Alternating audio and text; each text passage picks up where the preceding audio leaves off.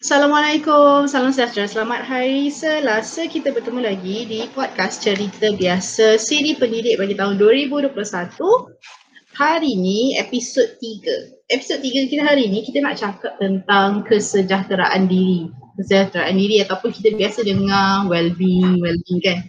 Jadi untuk sini pendidik ni kita pun nak cakap tentang teacher well-being ataupun kesejahteraan diri uh, guru. Hari ni dengan saya, saya ada uh, tetamu istimewa um, Kak Haiza. Kak Haiza ni seorang kaunselor. Saya bagi Kak Haiza lah uh, perkenalkan diri sendiri boleh? Silakan Kak Haiza. Assalamualaikum dan selamat sejahtera ya pada uh, Siti Nur Atika. Terima kasih kerana menjemput saya dalam rancangan anda ini. Okay, uh, saya adalah Puan Nur Haiza binti Cik Mat. Uh, mengajar di sebuah sekolah di Bandaraya Kuala Lumpur ya betul-betul di tengah-tengah pusat Bandaraya Kuala Lumpur. Saya merupakan seorang guru bimbingan dan kaunseling selama 20 tahun ya pada tahun 2000 hingga kini hampir 20 tahun saya menjadi guru bimbingan kaunseling sepenuh masa. Uh, saya merupakan lulusan UPM Terengganu Bachelor Pendidikan Kaunseling tahun 2000 dan Master Psikologi Pendidikan pada tahun 2003 di UPM Serdang Selangor. Uh, saya ni juga ya merupakan uh, guru cemerlang, guru bimbingan kaunseling daripada grade DG48 dan sekarang saya uh, menjawat jawatan guru cemerlang guru dengan kaunseling di G52. Di Kuala Lumpur ni saya aktif ya dalam beberapa pergerakan iaitu pertamanya adalah Majlis Guru Kaunseling Kuala Lumpur di mana saya merupakan timbalan pengurusi sejak tahun 2019 hingga kini dan sekarang saya memangku pengurusi Majlis Guru Kaunseling Kuala Lumpur uh, sejak tahun 2020. Uh, saya juga merupakan jawatan kuasa dalam Majlis Guru Cemerlang WP Kuala Lumpur dan juga ada jawatan kuasa dalam Kuala Lumpur Counselling Association. Uh, ini menunjukkan ya bahawa saya memang uh, mengambil peranan yang aktif di dalam perkhidmatan bimbingan dan kaunseling.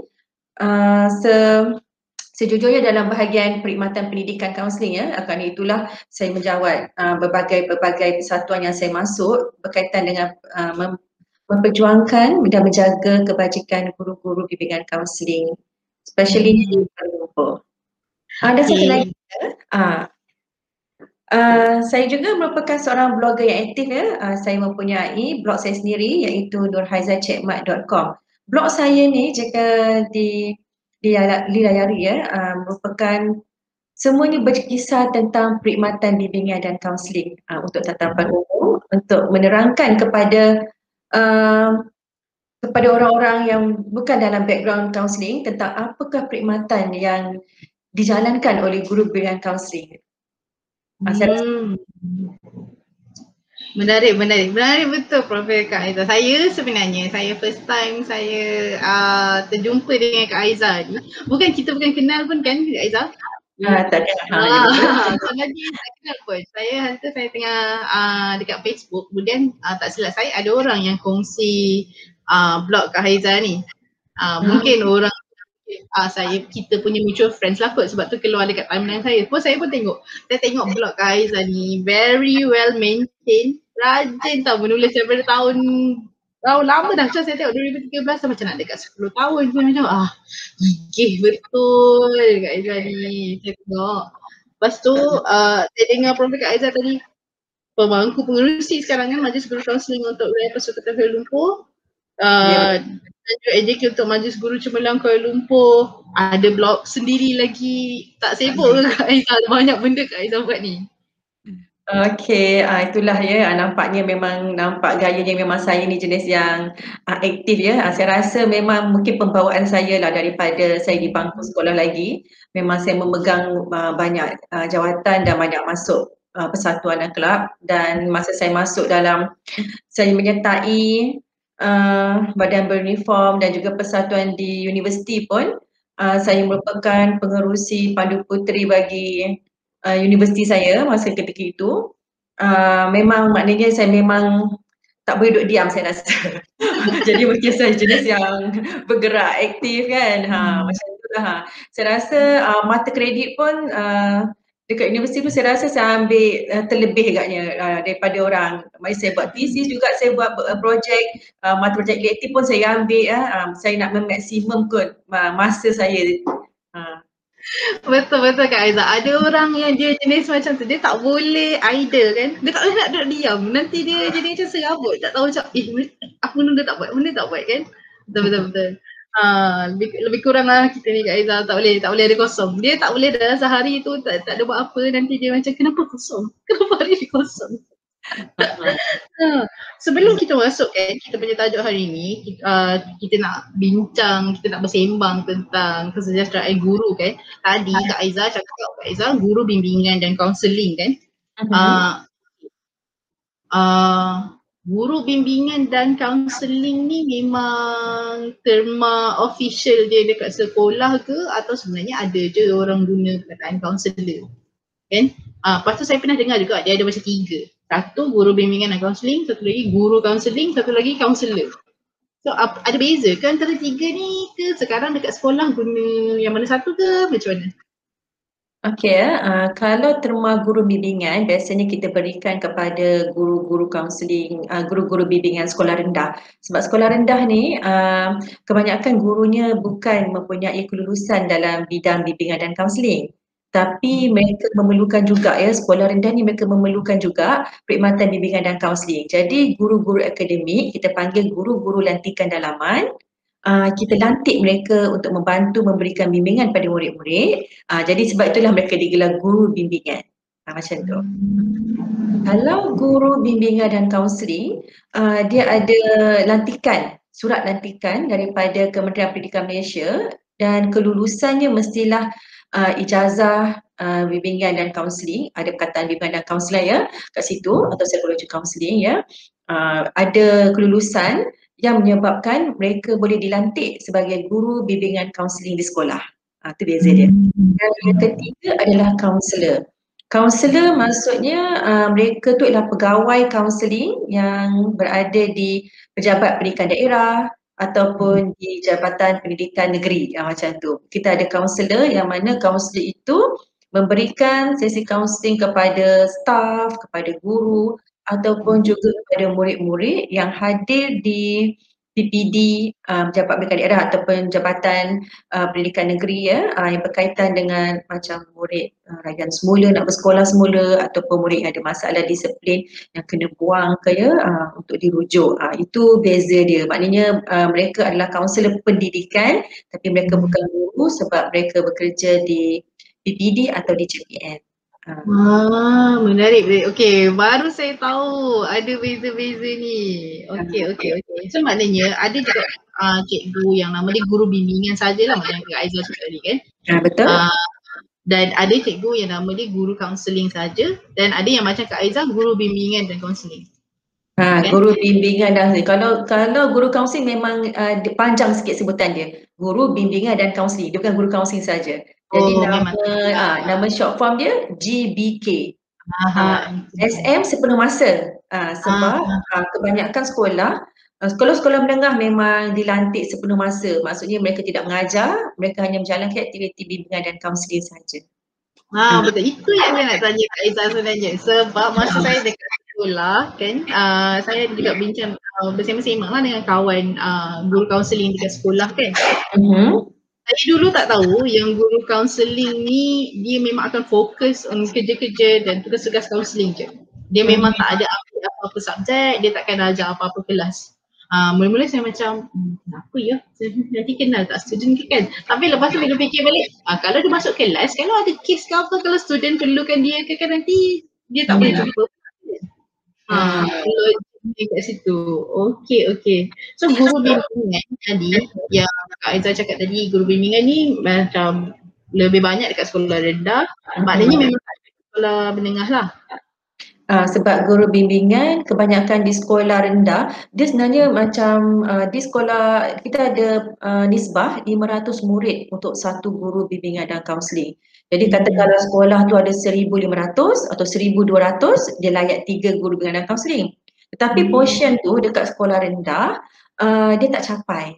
Uh, dia tak ada. Hmm. Jadi maknanya uh, katakanlah sekolah tu ada seribu ke kata seorang je guru bimbingan kaunseling macam uh, susah jugalah kan sebab tu kita ada guru uh, lantikan dalaman juga yang membantu urusan guru-guru uh, kaunseling. Ada juga sekolah yang tidak tak ada guru bimbingan. Jadi sebab itulah mereka ambil macam uh, guru uh, ustazah ke ustaz ke ataupun mana-mana guru yang mungkin sekolah nampak potensi cikgu ni memang jenis yang ambil cakna kebajikan murid untuk dilantik sebagai guru bimbingan tetapi uh, mereka masih lagi mengajar lah jadi agak dekat situ ada beban sikit lah untuk mereka. Hmm. Uh.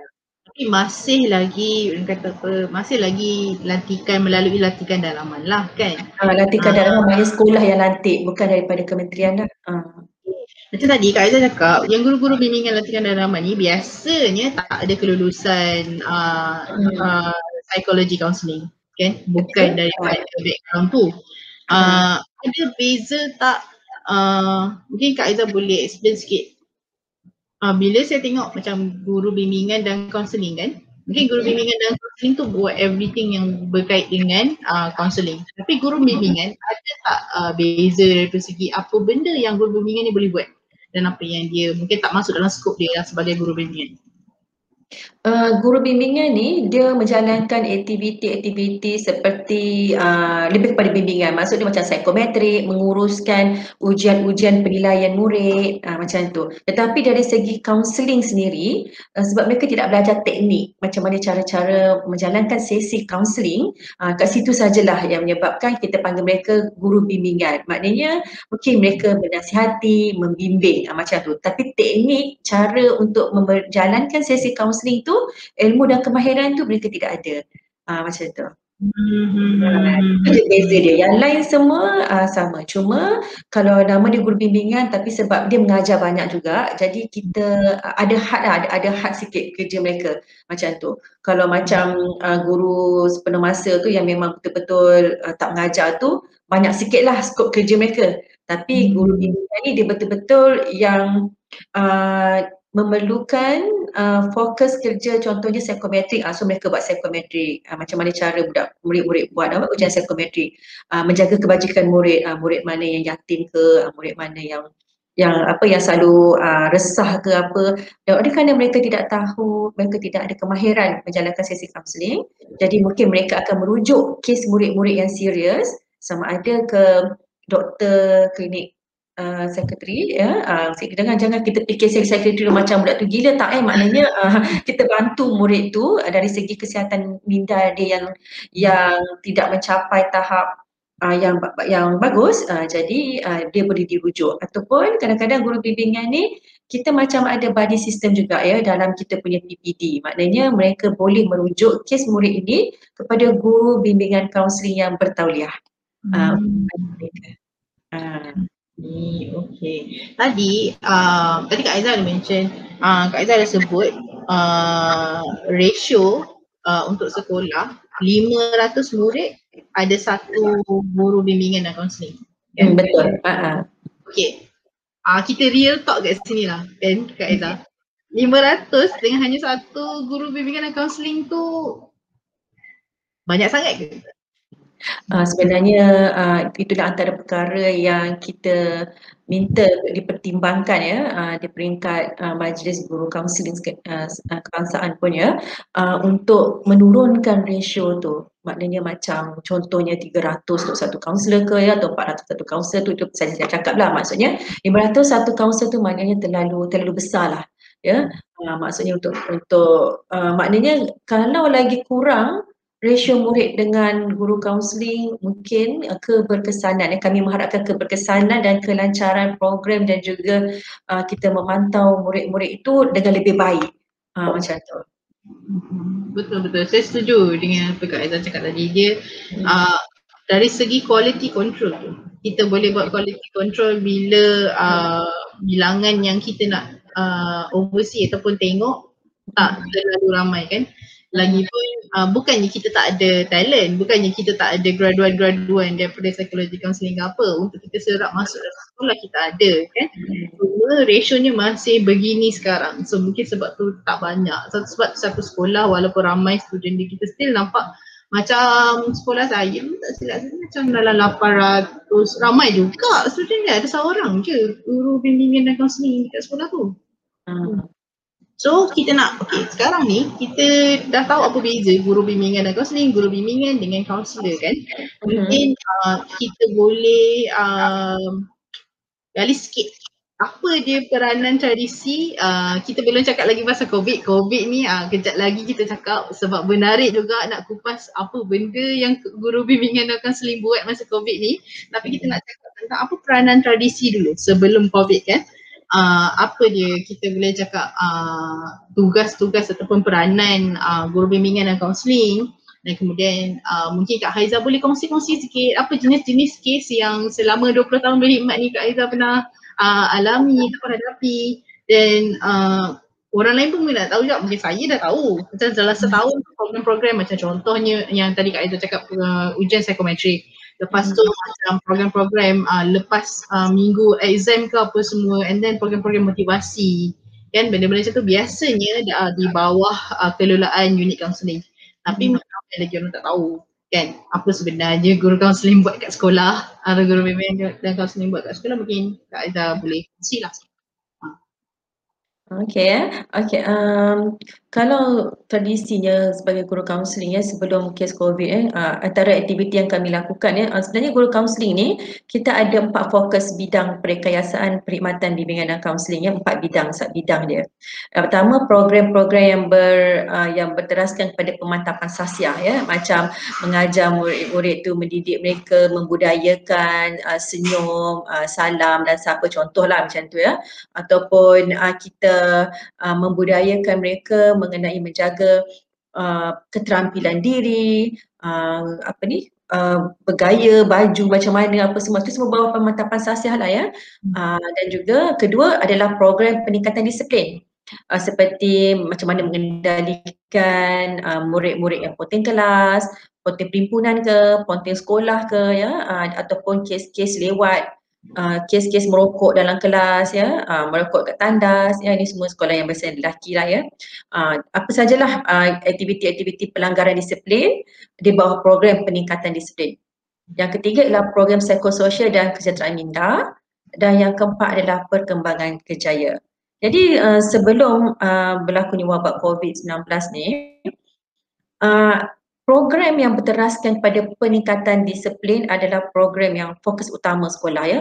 Uh, macam mana kita nak handle murid-murid uh, untuk yang selalu datang lambat tu macam mana kita tak nak bagi datang lambat lagi dan macam mana kita nak menarik pula murid-murid sentiasa datang uh, sekolah ya. Jadi menjadi KPI pula ya. Kehadiran murid-murid ke sekolah 95% oleh Kementerian Pendidikan Malaysia untuk murid boleh hadir sekolah. Dan kita unit bimbingan dan kaunseling uh, semua guru kaunseling uh, hendaklah mempunyai intervensi bagaimana membantu sekolah untuk meningkatkan kehadiran murid ke 95%. Ya, uh, kalau tak naik 95, uh, terpulanglah pada sekolah tu. Katakanlah dia dulu 90, uh, maknanya ada peningkatan lah. Jadi 91 ke 92 ya. Uh, maknanya program peningkatan disiplin ni adalah fokus pertama kita sebelum COVID. Kemudian seterusnya adalah program pemantapan sasiah kerana murid datang sekolah so kita bolehlah buat aktiviti-aktiviti ni dari aspek perkembangan. Perkembangan tu maksud dia kita sentiasa uh, melakukan aktiviti perkembangan dan pencegahan mengingatkan mereka menjalankan aktiviti-aktiviti intervensi yang berkaitan dengan uh, program-program supaya mereka tak datang lewat ya. Uh, contohnya macam sekolah saya kita program Topaz tu. Maksudnya uh, total pemantauan A to Z ya maksudnya uh, kalau dia, dia lewat kali pertama, kedua, ketiga apa kita ambil uh, macam tu. Kalau program kehadiran pula, program Zoom in meningkatkan kehadiran murid untuk individu dan juga program meningkatkan kehadiran kelas pula sebab kita ada kelas-kelas yang ada pattern dia yang selalu tak hadir ke sekolah. Peratus dia yang menyebabkan graf turun. Ha, jadi oleh kerana KPI KPM meletakkan kehadiran tu sebagai fokus utama untuk menangani murid keciciran sekolah, maka semua unit bimbingan kaunseling uh, meletakkan itu sebagai KPI utama kami dalam intervensi kami di sekolah. Ha. Okay, saya, saya minat uh, bila dengar tentang keciciran kan. Uh, keciciran ni saya perasan rupa-rupanya bukan ada satu department ataupun satu jabatan je dalam sekolah yang um, satu ambil cakna, dua uh, ambil tindakan. Tentang macam mana kita nak atasi keciciran? Kenapa kita nak student ataupun pelajar kita datang ke sekolah ialah supaya dia dapat ilmu dekat sekolah? Supaya nanti bila dia keluar daripada sekolah dia jadi manusia dengan kemahiran-kemahiran yang lengkap untuk dia terus kehidupan kan. Um, macam saya dulu, saya dalam unit disiplin.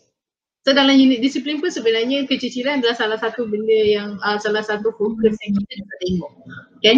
Uh, kita ada uh, kita panggil apa lawatan lawat cakna lebih kurang macam tu lah dia punya dia saya pun maknanya kita pergi ke rumah student tu kan mm-hmm. bila dia tak datang kita ambil tahu macam kenapa dia tak datang ada masalah apa apa cabaran dia yang dia tak boleh datang sekolah tu mungkin kita boleh sama-sama macam intervene lah macam tadi Kak Aida cakap kan kita buat intervensi supaya mm-hmm. dia boleh hadir ke sekolah dan kita di sekolah pun dapat capai dia 95% punya uh, KPI tu kan sebenarnya um, dari segi pengalaman Kak Aizah uh, sendiri kan uh, adakah kita dekat unit disiplin ni buat unit disiplin punya tindakan dan uh, unit counselling buat unit counselling punya tindakan adalah adakah maknanya kita redundant ataupun sebenarnya counselling dengan disiplin uh, saya tak tahu sekolah lain lah kan tapi mungkin sekolah kak uh, kita sama-sama join um,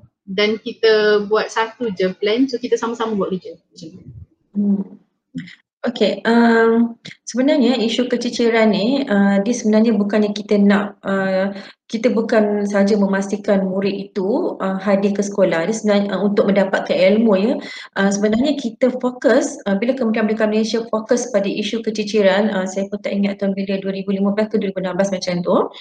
Uh, sebab apabila uh, masa tu kita uh, Malaysia telah digemparkan dengan isu yang tahfiz terbakar tu ya Hmm. Uh, tahfiz terbakar, saya ingat lagi uh, kes tahfiz terbakar tu oleh murid-murid yang tidak bersekolah. Hmm. Uh, pada, uh, dia merupakan satu uh, jadi apa ni menjadi satu titik permulaan yang mana kita macam eh murid-murid keciciran ni memang kena ambil tindakan segera sebab dia tidak mahu uh, perkara yang mereka lakukan ini sebab mereka tak bersekolah akan uh, menjadi satu uh, umpama macam wabak pula. Wabak tu maksudnya uh, mereka tidak bersekolah dan mereka tidak dipantau uh, di sekolah dan mereka juga tidak dipantau oleh ibu bapa di rumah dan menyebabkan mereka ni berpeleseran dan melakukan aktiviti-aktiviti yang tidak berfaedah. Sebab itulah oleh kerana namanya murid, kita nak semua murid tidak keciciran. Maknanya mereka berada di sekolah. Maknanya walaupun mereka nakal atau mereka selalu melanggar uh, disiplin di sekolah, tetapi uh, sekurang-kurangnya mereka berada di sekolah, body mereka tu uh, dan sentiasa diberikan uh, aura-aura yang positif walaupun mereka kurang uh, disiplin mereka berbanding jika mereka keciciran mereka berada di luar dan unsur-unsur positif tu kita susah nak suntik. Maknanya mereka sentiasa terdedah dan diperhatikan oleh mungkin ejen-ejen kira dadah ya. Uh, ejen-ejen yang uh, alung-alung yang mutik duit tu ke ya untuk menjadikan mereka sebagai satu apa satu uh, ejen untuk um, melakukan aktiviti-aktiviti yang boleh menjerumuskan mereka kepada jenayah. Jadi itu, jadi ahli baru pula kan. Ha, oleh kerana itulah kita tahun 2015-16 masa tu KPM telah memperhebatkan uh, uh, apa ni uh, keciciran ini. Sampaikan masa itu kita unit bimbingan kaunseling diminta untuk menggerakkan uh, mengesan mengesan murid-murid yang berisiko keciciran dan juga mengesan murid-murid yang keciciran. Maksudnya macam ni, sekiranya sekolah tu dia ada 215 murid contohnya, tiba-tiba tahun depan uh, 215 ni uh, sepatutnya naik tingkatan tetapi tiba-tiba ada 200 uh, 200 saja. Kemanakah pergi hilang yang lagi 15? Uh, ah, contoh macam tu eh. So 15 hmm. kita kena mengesan di manakah mereka. Masa ni kita akan mungkin kita akan sederap dengan guru disiplin ya untuk kita lihat kes-kes dia ya.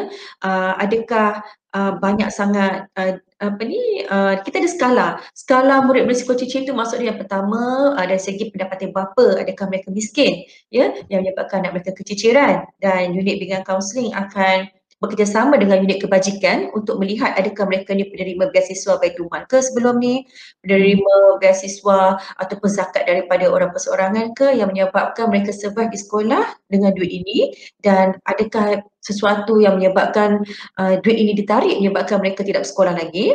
Uh, kedua, kita akan melihat juga daripada aspek uh, masalah disiplin. Adakah banyak uh, apa ni uh, kesalahan disiplin yang mereka lakukan. So kita akan bekerjasama dengan guru disiplin melalui aplikasi SSDM tu untuk kita tengok dan kita tanya pada guru disiplin lah untuk kita rujuk. Adakah uh, banyak uh, masalah disiplin uh, murid ini? Yang mana biasanya kalau masalah disiplin banyak yang berkaitan pula lah dengan uh, di, uh, apa ni masalah peribadi murid atau masalah uh, dari segi sosial murid-murid di sekolah ya.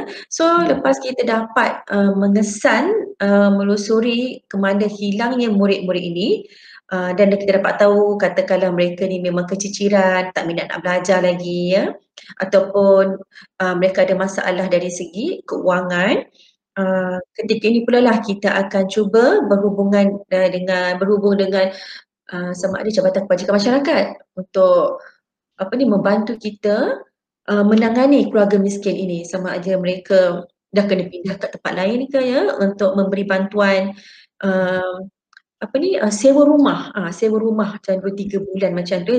Zakat uh, apa ni jabatan kebajikan dengan zakat uh, macam ada uh, kemudahan ni. Dan kemudian uh, bagi murid-murid yang memang mempunyai masalah disiplin yang agak teruk ya. Jadi kita akan tengok baliklah uh, adakah mereka boleh kita salurkan ke college uh, maksud saya kat sini macam pusat kemahiran college kemahiran. Mana dia tak nak belajar lagi so kita uh, salurkan dia ke college kemahiran. Mana kita cuba nak meminimumkan jumlah murid yang keciciran ini berada pada tempat-tempat yang sepatutnya. Maksudnya tak kisahlah. Uh, apa ni pusat make up ke tak apa uh, pusat membaiki elektrik pun tak apa asalkan murid itu uh, body dia tu ialah masih lagi bukan tidak buat apa-apa. Kita tidak mahu hmm. murid uh, yang keciciran ialah murid-murid yang tak buat apa-apa. Uh, kita risau murid-murid ini akan buat sesuatu yang yang boleh menjuruskan mereka lah ke arah jenayah ya kerana tidak ada sokongan dan juga persekitaran yang tidak tidak apa ni tidak membantu mereka untuk berkembang uh, macam tu. Betul betul tu Kak Aizah. Dari segi satu sudut kita nak tengok oh, bila yang keciciran ni bila dia datang sekolah dia dapat ilmu untuk hidup dia masa akan datang. Hmm. Tapi yang kedua fungsi dia kenapa kita kita nak dia dekat sekolah ialah kita tak nak dia uh, orang kata apa terdedah kepada uh, uh, ancaman-ancaman sosial yang ada dekat luar tu.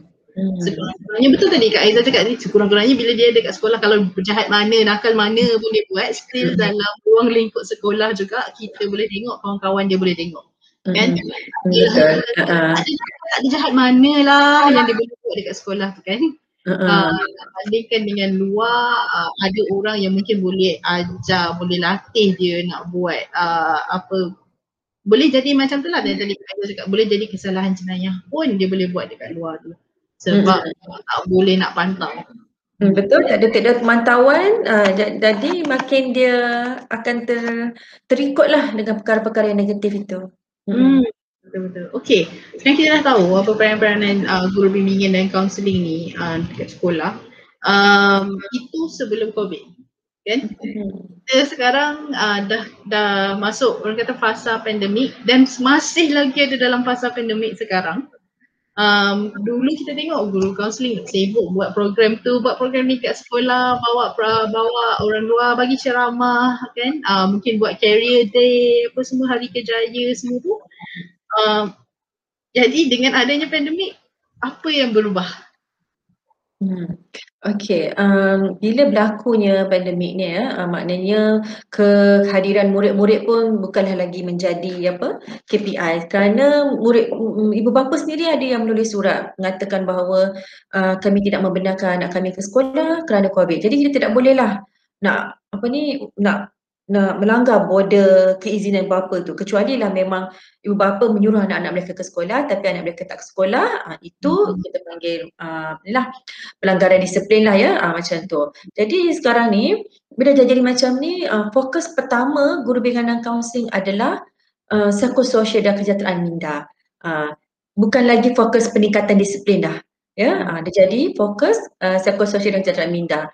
Uh, guru-guru kaunseling akan apa sentiasa menyebarkan uh, sebaran poster sokongan psikososial maknanya bagaimana cara untuk bertenang bagaimana cara untuk anda gembira bagaimana cara untuk anda uh, apa ni menjaga kesihatan mental anda uh, uh, perkara-perkara uh, info-infografik kita akan masukkan dalam sama ada Facebook sekolah ataupun Facebook uh, unit ya unit bimbingan dan kaunseling uh, macam sekolah saya sendiri kami ada tiga kaunselor so kami masuk dalam ibarat macam masuk kelas. Uh, tapi kami masuk dalam grup WhatsApp. Jadi macam contohnya saya pegang grup WhatsApp Form 5 batch 2021 dan batch Form 5 2020 so saya ada 18 grup kelas yang saya kena masuk uh, partner saya masuk grup kelas tingkatan 3 dan 2 uh, tingkatan 4 dan 3 uh, dan partner seorang lagi masuk grup WhatsApp kelas tingkatan 1 dan 2 maknanya setiap kami pegang 18 kelas. So dekat situ kami perhatikan antara perkara-perkara yang uh, kita jadi macam silent reader kat situ tetapi yang masa-masa kita berfungsi. Maksudnya kat situ mana katakanlah uh, seorang guru ni dia asyik menyeru-nyeru eh nama eh, Ahmad, Ahmad uh, kenapa tak masuk kelas cikgu ah macam tu contohnya kan. Uh. Hmm. Jadi kita kalau dulu kita mengesan secara fizikal, oh tak datang sekolah so kita nampak sebab guru kaunseling kan jaga pagar jaga pagar pagi. Uh, jadi dia boleh dia boleh scan tengok ah budak ni datang. Uh, so kita dah tahu dia datang walaupun lambat. Besok lagi datang, eh tak datang, eh mak tak datang. Lah kita tahu. Kan. Sekarang ni uh, tugas nak mengesan keciciran murid-murid dalam alam maya ni, uh, tu jadi satu cabaran lah untuk kami ya. Uh, contohnya macam uh, cikgu kelas tingkatan 4A lah katakan, uh, dia bagi tahu uh, murid saya ni uh, nama Ali ni dah lama tak masuk kelas, uh, Google Meet tak masuk, uh, bila saya bagi apa ni bahan dalam uh, grup WhatsApp pun, grup WhatsApp subjek pun uh, tak respon. Mm-hmm. Jadi uh, nama-nama ini antara nama-nama yang especially untuk murid tingkatan lima lah kan uh, sekarang ni memang kita memang pantau keberadaan murid tingkatan lima bukan saja keberadaan dalam kelas tapi keberadaan dalam sistem online PDPC. Uh, hmm. Jadi katakanlah especially subjek-subjek yang kritikal seperti BM dan sejarah yang mana kalau fail wajib kan? Wajib kan? Uh, so uh, kami macam macam saya saya membina grup WhatsApp untuk murid-murid BM yang fail dan juga sejarah yang gagal ya. Uh, ada banyak tiga empat lagi grup WhatsApp. Ah tu sebab tu kadang-kadang pening tengok. Telefon sendiri banyak sangat grup kan? Belum lagi grup kelab tu kelab di kat sekolah kan? Kelab apa ni? Uh, guru punya uh, guru kaunseling KL punya guru kaunseling daerah punya bu banyak kan? Uh, saya rasa hmm. saya ada 60 grup kerja dah sekarang ni sejak covid ni. Uh, jadi kan apa yang saya nak maklumkan kat sini jadi kita pantau. Dari situ kita nampak hmm, bila cikgu tu post, okey murid-murid yang dah hantar kerja saya, pak pak pak bila letak lah contohnya. So kita nampak kenapa nama ni banyak kali naik kan kat situ. So uh, kita mengesan murid ini macam apa yang saya buat adalah uh, kita call sebab nombor mereka memang kita ada. Dia murid tu berada dalam grup WhatsApp tu tapi dia senyap macam ah, tu. Memang senyap. Dia tak buat apa-apa dalam tu. Dia jadi ah. ahli je kan. Ah, ah, ah. Jadi uh, itulah uh, cabarannya mengesan keciciran dalam talian. Jadi bila kita telefon dia tak angkat, kita message tak angkat kadang-kadang kan. Uh, jadi kita terpaksa guna saluran kedua, ibu bapa. Sama je, hmm. maknanya kalau kita bersemuka, kalau parent tak datang, kita telefon berapa kan. So macam tu jugalah. Uh, kalau dia bekerjasama dengan kita, dia pergi ke telefon, dia angkat sebelum kita ugut kata, eh, dia cikgu telefon mak bapak awak kan macam tu kan lah. telefon dia, kita tanya dia. Uh, cikgu, cikgu, cikgu telefon nantilah. Kenapa? Saya hantar motor cikgu, saya tengah buat grab. Ah uh, tengok. Ah uh, rupanya uh. macam tu lah ya, tu cabaran sebab uh, Uh, sekolah saya uh, hampir 60% adalah murid-murid B40 ya. Uh, so cara guru kaunseling nak handle murid-murid yang 60% B40 ni saya rasa lebih kurang sama kot macam guru-guru kaunseling di kampung macam itulah kan. Cuma beza dia uh, B40 di bandaraya ni murid-murid dia sangat mudah uh, sangat mudah mendapat pekerjaan. Uh, sebab hmm. itulah mereka uh, apa ni uh, macam sekolah saya sendiri ya uh, dikelilingi oleh gedung-gedung membeli belah. Uh, uh-huh. IKEA, My Town, Jaya Jasko, uh, hmm. Sunway. Uh, bayangkan saya ada lebih kurang saya rasa saya kalau saya kira ada lebih 10 juga shopping hmm. complex di sekitar tempat saya, sekolah saya. Jadi uh, promoter, uh, semua-semua tu mereka boleh kerja. Lepas tu sekarang ni bila jadi Grab lah, Grab Food lah. Lepas tu apa yang uh, kita ada banyak sekarang kan yang apa syarikat-syarikat pengedar-pengedar barang online ni kan. Ah, dropship, dropship ah, online. Ah, macam tu kan. Ah, kadang-kadang dia telefon, ah, cikgu shift saya nanti habis pukul 12 malam. Hei, syarikat apa pula yang buka 12 malam ni? Saya cakap macam tu kadang-kadang kan. Ah, oh cikgu saya tengah ni, saya tengah bungkus-bungkus barang. Ada uh, dia disebutlah kat saya nama syarikat uh, yang apa tu ya, syarikat yang mengendalikan yang memang sangat terkenal pun syarikat tu yang kadang-kadang kita pun guna. Uh. Event kita tu kan, ah, nak cepat nak cepat kan kita pun tadi ni kan. Rupa-rupanya syarikat-syarikat ni dia macam tak tutup rupanya. Dia hmm. macam tu saya kata eh dah pada malam buat apa lagi macam tu kan. Oh cikgu saya tengah bungkus-bungkus barang cikgu dia kata gitu. Habis tu siang tak masuk kelas, malam tak masuk kelas, itu pukul berapa lah yang cikgu awak nak bagi kelas ni? Sampai macam tu sekali lah kita tanya. Eh. Ha, tu hmm. maksudnya, jadi kan bila bila COVID-19 ni, uh, pertama nak kata mereka tak ada peranti tu mungkinlah 10% macam tu. Tapi uh, kebanyakan murid saya ni yang form 5 ni uh, yang ada peranti kan. Uh, tapi mereka tidak berada di dalam kelas apabila masa yang telah diaturkan mereka untuk masuk kelas kerana mereka ada komitmen dengan kerja ini.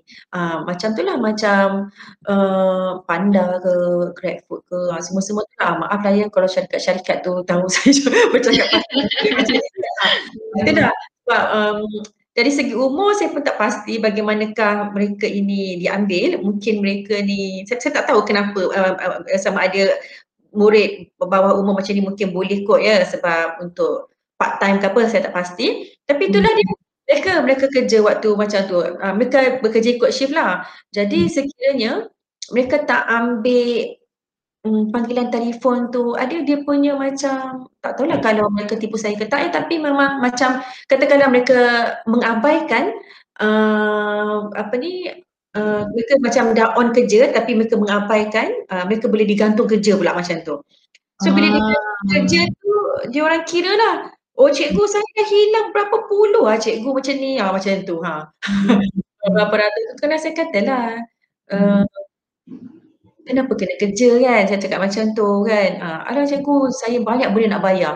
Banyak, banyak benda nak bayar, benda apa nak bayar kadang kita cakap macam tu lah kan kadang-kadang murid ni uh, ada beberapa yang memang memberi restu anak-anak bekerja untuk membantu uh, apa yang dah terjejas ya. Uh, macam tu. Jadi um, saya tak nak cakap apalah. Tapi saya cuma cakap sekurang-kurangnya takkan 24 jam kerja betul tak? Jadi saya hmm. minta murid-murid saya ni kalau boleh ya kalau boleh dalam masa 24 jam ni uh, katakanlah kamu kerja 8 jam hingga 10 jam sekalipun ya. Uh, bukalah WhatsApp tu minta maaf pada cikgu ya. Bagi tahu tak dapat dah masuk tadi. Lepas tu ambil tahulah ya kerja yang kena buat Uh, maka cikgu pun akan rasa um, akan rasa sejuk hati lah balik betul tak ya?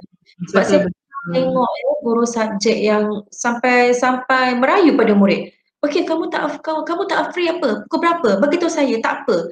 Uh, pagi petang malam tak apa. Saya ikut je kamu sampai sahab tu dah oh, betul betul kan? uh, sampai ada sekolah nak nak nak accommodate kepada parents dan uh, pelajar. Sebab kita faham memang ada hmm. yang uh, situasi urban poor kan macam sekolah tu Aizah cakap kan.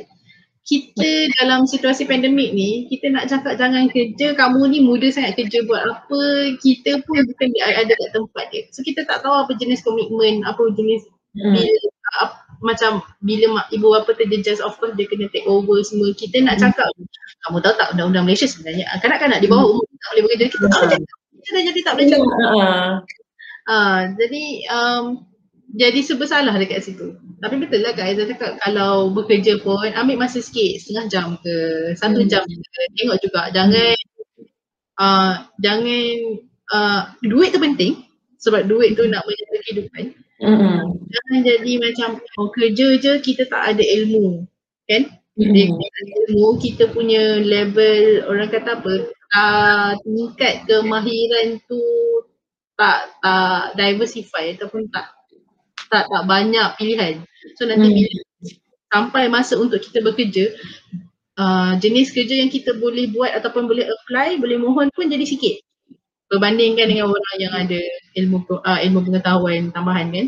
Mm-hmm. Betul tu.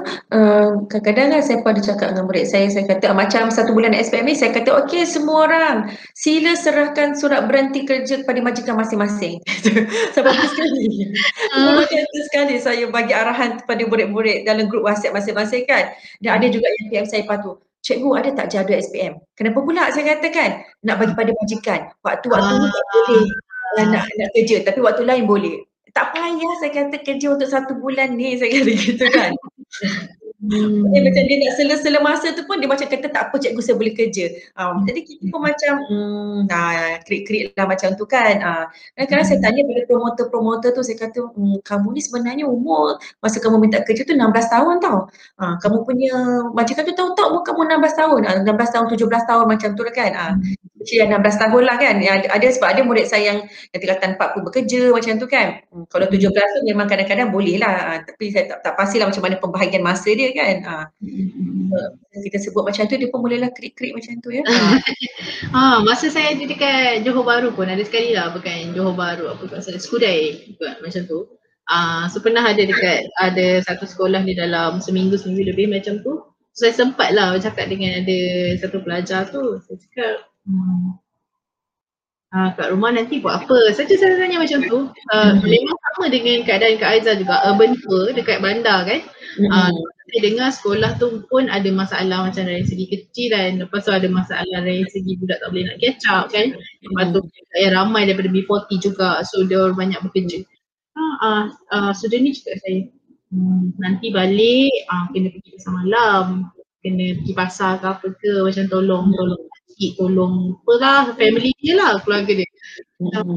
Habis aku hmm, tengok lah kadang-kadang dua tiga pagi dulu kan. Hmm. Lepas tu masa sekarang boleh. Adalah dekat sekolah dia mengantuk je saya nak tidur macam tu. Ha.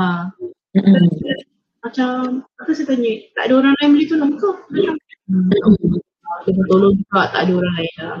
Uh, Memang tu jawapan mereka selalu kan sebab mereka anak yang dah besar berbanding adik-adik kan. Jadi mereka lah yang disasarkan ibu bapa. Hmm. Kadang-kadang bukan yang besar-besar pun. Kadang-kadang mak ayah dia kahwin lambat ke apa yang besar tu sebenarnya hmm. yang untuk yang besar. Tapi itu yang nak kena benda kan. Hmm. Uh, benda-benda situasi macam ni macam buat kita macam oh kita punya ideal ialah dah umur segini segini patutnya dekat sekolah belajar. Buat apa jangan buat apa kan? Tapi bila hmm. dah kita macam ni kita tengok dari, dari keluarga-keluarga lain macam eh. kita undang-undang kita tu tak berapa cukup nak melindungi. Kalau nak okey hmm. kita tak boleh pun. Sebenarnya kita pun tak boleh nak macam okey bawah umur 18 tak boleh kerja. Apa? Hmm. tak boleh kerja okey lah. Tapi apa alternatif yang ada untuk dia bantu keluarga dia? Kan? Hmm. tapi kadang-kadang kita pun macam terdiam kan. Ha, bila kita tahu dia kerja sebenarnya tak boleh kan. Macam dah itu saja cara untuk dia orang survive kan. Uh-huh.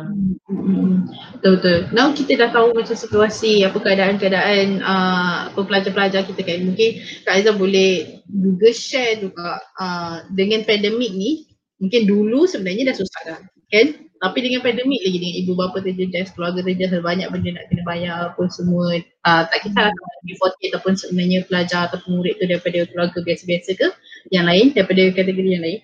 Uh, apa so sekarang ni apa keadaan mental dan emosi mungkin kita mungkin Kak Aizah nak share pelajar dulu. Mm-hmm. Sepanjang tempoh pandemik ni. Okay, uh, murid-murid ni ada yang tidak berapa suka eh, yang berada di dalam rumah. Uh, kerana pertama mungkin kerana ibu bapa selalu gaduh ya uh, mungkin ada penderaan ada emosi daripada adik-beradik ya jadi bila mereka ke sekolah mereka rasa happy dan uh, merupakan satu aktiviti yang menyebabkan mereka merasa tenang Jadi bila time COVID macam ni, mereka duduk di dalam rumah, ia sebenarnya um, menyebabkan kesihatan mental mereka makin terjejas. Mereka boleh menjadi lebih uh, lesu, lebih murung ya. Uh, dia sebenarnya cabaran juga untuk guru kaunseling. Sebab biasanya guru kaunseling ni kita buat sesi kaunseling secara uh, bersemuka kan jadi kat dekat bilik kaunseling dah tempat mereka berehat tempat mereka meluah rasa ya sebelum balik maknanya mereka up sikit lah semangat tu kan ha, sebelum balik hmm. balik kan ha. jadi cabaran bagi kami jugalah kerana kalau kita nak telefon mereka berada dalam rumah so hmm. takkan cerita sambil ibu bapa mendengar kan ha, macam tu dan kalau kita nak main whatsapp dengan mereka uh, kes-kes kritikal macam kes-kes yang uh, mempunyai kesedihan emosi yang sarat Uh, dan juga perasaan uh, emosi uh, dari aspek kemurungan yang tinggi uh, sebenarnya agak sukar juga untuk menjalankan sesi kaunseling uh, melalui uh, kalau tak kalau tak bersemuka ni eh uh, macam tu hmm. kita nak telefon uh, tak boleh sebab uh, dia tak akan dia tak nak kadang-kadang murid-murid dia tak nak dia tak nak berapa dia tahu pun dia ada masalah. Even kalau bukan dia ada masalah dengan keluarga lah kan dengan hmm. kawan-kawan apa tak kisahlah. Tapi uh, dia tak boleh bercakap kat telefon sebab dalam rumah. Ha, macam tu. Uh, dan bila kita whatsapp whatsapp dengan dia pun whatsapp dia kan kadang lain kadang-kadang. Kan kadang-kadang murid-murid yang gen gen gen baru ni dia punya bahasa singkatan dia tu banyak sangat singkatan. Kerana kita pun tanya apa benda ni? Ah kan? Jadi, jadi macam tu. Pula kita macam ah, kan? Hmm. jadi tak macam tak empathy tak tak tak tak tak tak, tak terapeutik kita panggil. Hmm. terapeutik tu maksudnya kita boleh memahami emosi dia bila kita pandang muka dia kan? Hmm. apa benda kita nak buat. Tapi bila WhatsApp ni kita kita baca okey tak apa cikgu faham. Uh, okey uh, cikgu boleh bantu. Tapi itulah eh, sementara kita nak faham ayat dia tu dia jadi panjang lebar. Uh, sebab dia punya short form message tu pendek sangat. YK apa benda kan? Apa benda? Y tiba-tiba ni yang ke yong ke long ke? Kan? Ha, jadi macam itulah jadi uh, dia jadi dia jadi uh, uh, batasan kat situ. Uh. Lepas tu masa masa kerja guru kaunseling pun dah kena fleksibel lah uh, macam tu. Maksudnya kata kalau murid tu kalau dulu memang kat sekolah je so kita tangkap dia kita buat sesi kaunseling dengan dia kan. Uh. Rumah ni kena fleksibel. Maknanya kita kadang mesej dia uh, free bila uh, nak telefon ke uh, kata dia kata okey pukul 5 8 tak ada orang kat rumah so waktu tu lah ataupun oh saya free 11 malam 12 malam. Sabar je kan kita dengar kan. Yelah pada 12 malam lah macam tu ha. Dia, dia jadi ada kadang-kadang mesej saya 6 pagi lagi. Sebab apa? Dia orang tu tak tidur. Tapi kita uh, nak tidur kita baru nak start hari kita. Dia baru macam belum tidur lagi. Okey sekarang. Uh, dia belum tidur lagi ha. Tapi dah masa tu saja dia nak luahkan kat kita kan. Ha macam itulah ha jadi masa awal-awal covid dulu pun uh, saya pun rasa macam tingtong juga sebab hmm. uh, terikut uh, cara dia orang tidur macam tu lah kita pula terikut lah okey ting ting ting ting bunyi telefon kadang-kadang kan sebab uh, kalau ingat lagi tahun lepas masa time covid tu adalah waktu murid-murid SPM tahun 2019 mengisi borang UPU. Ah betul. Ya, kan. Jadi bayangkanlah kan nak isi bor nak isi tu kan biasanya kalau kat sekolah memang kita akan buka kaunter kita akan ajar kan. Macam bila datang datang datang tanya kan. Ah, ini dah lah tak boleh buka kaunter tak boleh nak tanya-tanya banyak kan. Ah, jadi ah, cikgu saya punya pilihan ni betul ke tak? Lepas tu alamak cikgu lah internet saya slow lah cikgu 12 malam lah cikgu. Aduh beli pagi lah. Oh kita pun masa tu keburungan juga. Yelah kan lagi-lagi kalau dapat jenis yang soalan dia satu satu satu. Dia tak kumpul dia macam dia tak tengok dia tak isi semua. Dia macam isi satu problem. Okey hantar dulu WhatsApp. Macam kita pun hmm. jawab okey dah settle dah. Aku ting lagi. Macam oh ini saya start dekat sini pula. Masalahnya kan kadang-kadang kita cakap dalam grup dia malu kan dia PM tepi. Bayangkan lah kata dalam grup tu ada 40 orang kelas lah katakan. Ha. lepas tu yang PM tepi kita 20 orang daripada kelas tu. Ya Robi kelas-kelas. lain jadi kadang-kadang kita pun hai. Jadi masa tu kan memang saya sebagai guru kaunseling masa tu pun macam okey kena kena uh, schedule balik semula tak boleh macam ni. Ha, kan? Ha, kita kena assess kepada diri jugalah kan? Ha. saya, saya kena beritahu kat murid-murid saya buat dekat dekat siapa whatsapp masa tu 8 hingga 8 malam je. Betul betul betul betul. Sekarang guru BBG dan counselling pun kena macam jadi private counselor kita kena buka kita punya business hours juga. Uh, ha. Kata kadang-kadang kan kalau 12 malam tu dia mesej saya, ah, cikgu, cikgu saya nak tanya. Uh, saya kan saya bukan saya pukul jadi kan jadi kadang-kadang kan saya jadi macam WhatsApp saya tu pukul 9 malam kan saya dah tak nak tengok dah. Saya tak sebab saya tak nak orang nampak saya online. betul, betul. Sebab murid-murid ni kan bila kita dia nampak kita online Uh, dia nak tanya, uh, tapi sebenarnya kalau macam murid-murid yang memang dalam krisis, kita memang tahu. So hmm. murid dalam krisis ni memang nama dia orang tu dia up notification je. Ah, memang kita layan lah. Ah hmm. kalau krisis tu masuk dia dia pernah ada hmm, dia ada sindrom macam nak bunuh diri ke ya? Ah, nak mencederakan diri ke ya? Ah, so ni antara kes-kes murid yang Yalah sebab dia tak tahu nak tanya siapa kan. So, kalau kalau murid macam ni biasanya dia memang ada dalam top dalam kita punya notification guru-guru kaunsil memang di antara yang kita jagalah. Ha, macam tu. Kau setakat nak tanya cikgu uh, apa ni? Betul tak pilihan UPU saya ni? Atau tak apa kita boleh cakap besok pagi. Ya macam tu. boleh. Kata ah, besok pagi ya cikgu jawab. Ah, macam tu tak apa. hmm setuju setuju. Betul betul siapa yang kita apa nama tu kita highlight yang kita kena bagi emergency attention okey itu tak apalah. Kita work flexibly kan? Tapi hmm. uh, itulah cikgu-cikgu kena buat masa kaunter dibuka tu. Kalau hmm. tak memanglah meroyan lah 24 jam bila-bila masa je masuk ting-ting ni masuk message nak juga masa time tu juga nak jawab kan.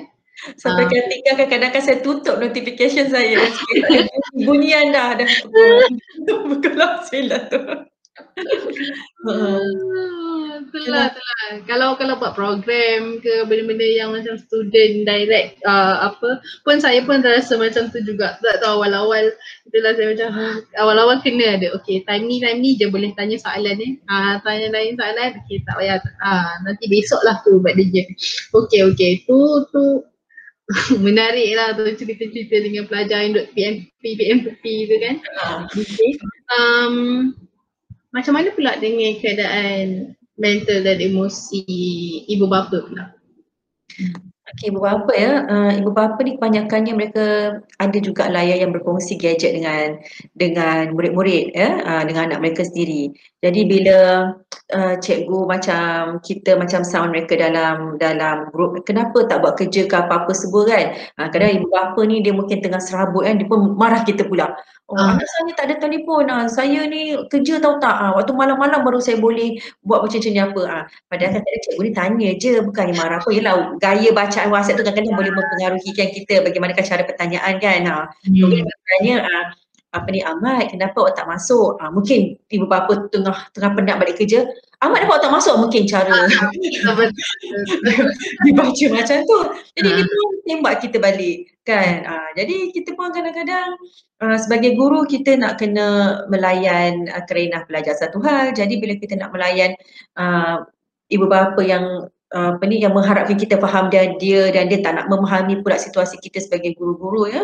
Uh, itu adalah satu perkara yang kita agak kecewa lah sebenarnya macam tu. Uh, jadi kadang-kadang uh, uh, adalah uh, saya uh, apa ni uh, selontok dengan dengan dengan lah dengan ibu bapa tu biasa tapi biasanya ibu bapa ibu lah saya rasa bapa jarang berkongsi gadget dengan anak uh, bagi saya lah kan sebab saya selalu uh, deal dengan ibu kan uh, um, ada juga bapa uh, tapi boleh kira lah dengan jari berapa uh, yang beritahu masalah-masalah anak. Saya kata uh, kalau kita berbincang macam ni lagi baiklah sebenarnya saya kata kan. Maknanya sekurang-kurangnya cikgu tahu bahawa anak tuan puan bukanlah ponting kelas hmm. ataupun uh, berada di rumah tapi tak nak sengaja tak nak masuk. Jadi bila tuan cakap macam ni atau puan cakap macam ni sekurang-kurangnya kami tahu bahawa anak tuan puan ni sebenarnya waktu malam sekurang-kurangnya bolehlah tengok kerja sekolah kan. Cuma tak boleh masuk dalam Google Meet pada pukul uh, 8 pagi ke 9 pagi betul tak? Ha. Cikgu-cikgu ni pun mereka bukanlah buat Google Meet sepanjang masa. Katakanlah mereka mengajar dalam kelas tu lebih kurang hmm, tiga kali perjumpaan lah contohnya. Mungkin cikgu tu buat Google Meet sekali, sekali mungkin dia buat Google Classroom, ya. sekali mungkin mungkin dia buat quiz sahaja tanpa perlu online, maknanya offline. Maksudnya bila time, uh, bila-bila ada pukul 8 ke pukul 9 malam maknanya bukan pada real time dia orang boleh buat. Tetapi sekarang ni yang menghairankan apabila semua-semua tu tak boleh ya. Ha, jadi itulah dia ha, antara perkara-perkara yang uh, rasanya ibu bapa tak boleh nak handle. Sebab pertama mereka dah biasa dengan rutin mereka anak ke sekolah maknanya uh, tidak ada beban tugas untuk mereka. So mereka boleh fokus kemas rumah, uh, masak, uh, tengok TV ke apalah apa saja aktiviti ataupun mereka pergi kerja uh, mereka mereka tahu anak mereka selamat uh, berada di uh, sekolah. Tapi bila dah anak kat rumah, uh, jiwa pun tak tenteram pergi kerja. Anak aku ni buat apalah kat rumah kan, aku ada anak kecil-kecil tu kan. Uh, ataupun kadang-kadang bila kat tempat kerja tutup-tutup notification masuk ah anak nama Ali ada kelas cikgu bagi ni anak nama Ahmad pula ah jadi dia ser, serabut ah macam tu kan ah lepas tu bila balik rumah uh, bagi pada anak, anak pun sebab dah tertinggal kelas jadi anak pun tak faham benda nak kena buat. Uh, jadi uh, mak ayah nak menerangkan pun tak tahu benda nak diterangkan. Uh, jadi hmm. dia menjadi tekanan uh, sebab anak-anak kat rumah pula bila duduk kat rumah uh, diorang pun bukanlah macam uh, yang jenis yang tak nak tak membantu sangat tu bila balik rumah uh, mak bapak macam frust apabila rumah dah kena tunggal langgang ya, tunggal langgang, macam tak buat kerja apa-apa. Uh, macam itulah. Uh. Jadi kat sini um, ibu bapa sendiri uh, bersama juga dengan anak kena uh, uh, kena fleksibel dah kena ubah dah rutin hidup dia orang tu. Uh, maknanya kalau pagi-pagi walaupun tak ada gadget bangun pagi macam pergi sekolah. Uh, baca dah dulu buku yang apa yang ada. Sementara menunggu ibu bapa balik. Uh, macam tu.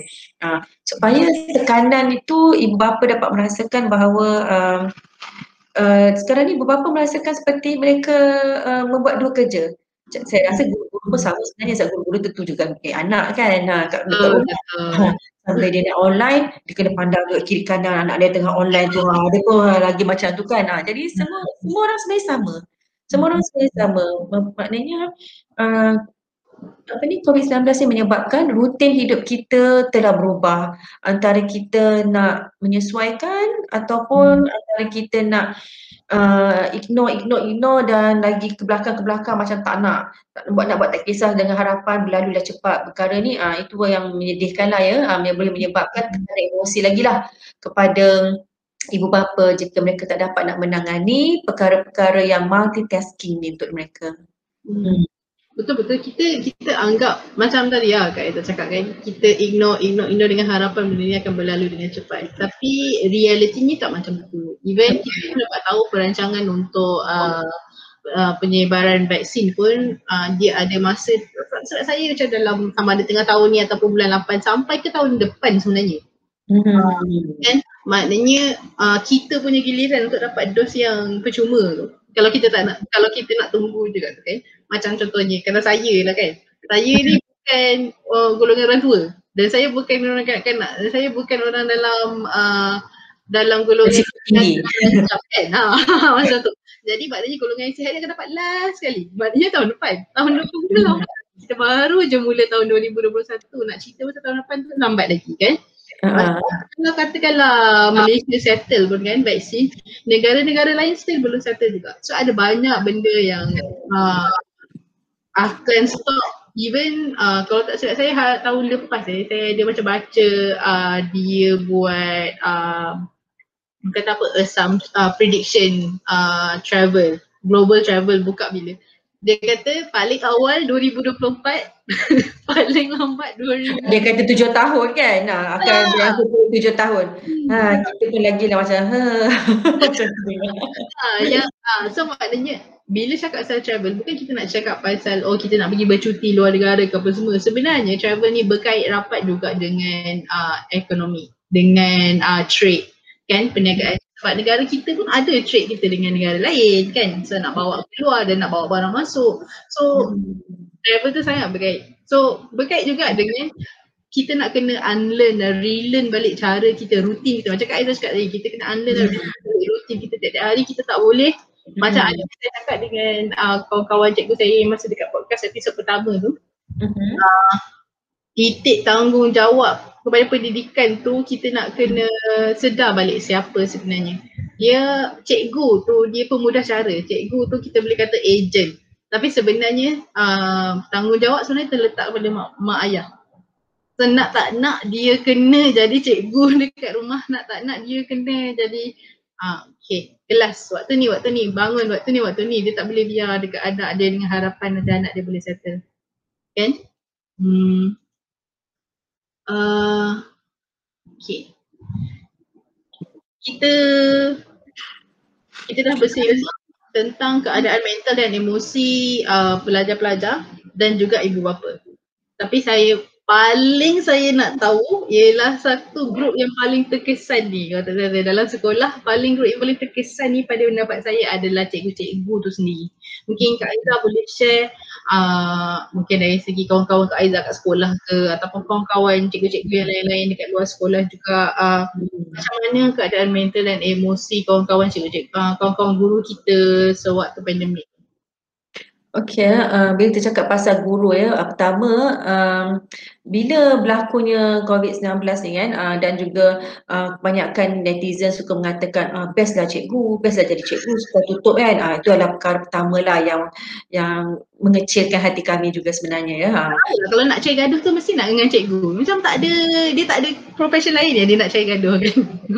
Yalah sebab sebab cikgu dah tak tak menjaga anak dia kan. Jadi dia, dia pula kena jaga so dia rasa uh, memang patutlah gaji cikgu ni potong ke apa benda lah. Macam tu lah dia fikiran mereka kan macam tu. Uh, jadi uh, biasanya uh, saya memang bila keluar je petang tu memanglah ada beberapa macam-macam lagi eh, guru-guru yang apa yang menulis dekat media sosial. Jadi walaupun saya ada media sosial saya sendiri, saya ada blog tapi saya langsung tak sentuh isu itu. Sebab bagi saya uh, buat apa kita nak apa ni uh, meng Uh, dia umpama orang orang tu kalau dia tak faham dia tak akan faham. Uh, macam tu je tau. Uh, dia nak cari salah je. Jadi tak apa kita just buat kerja kita, just kita buktikan apa sahaja yang kita buat ni supaya dengan tindakan lebih membuka mata orang daripada kita melawan cakap. Macam tu je bagi saya.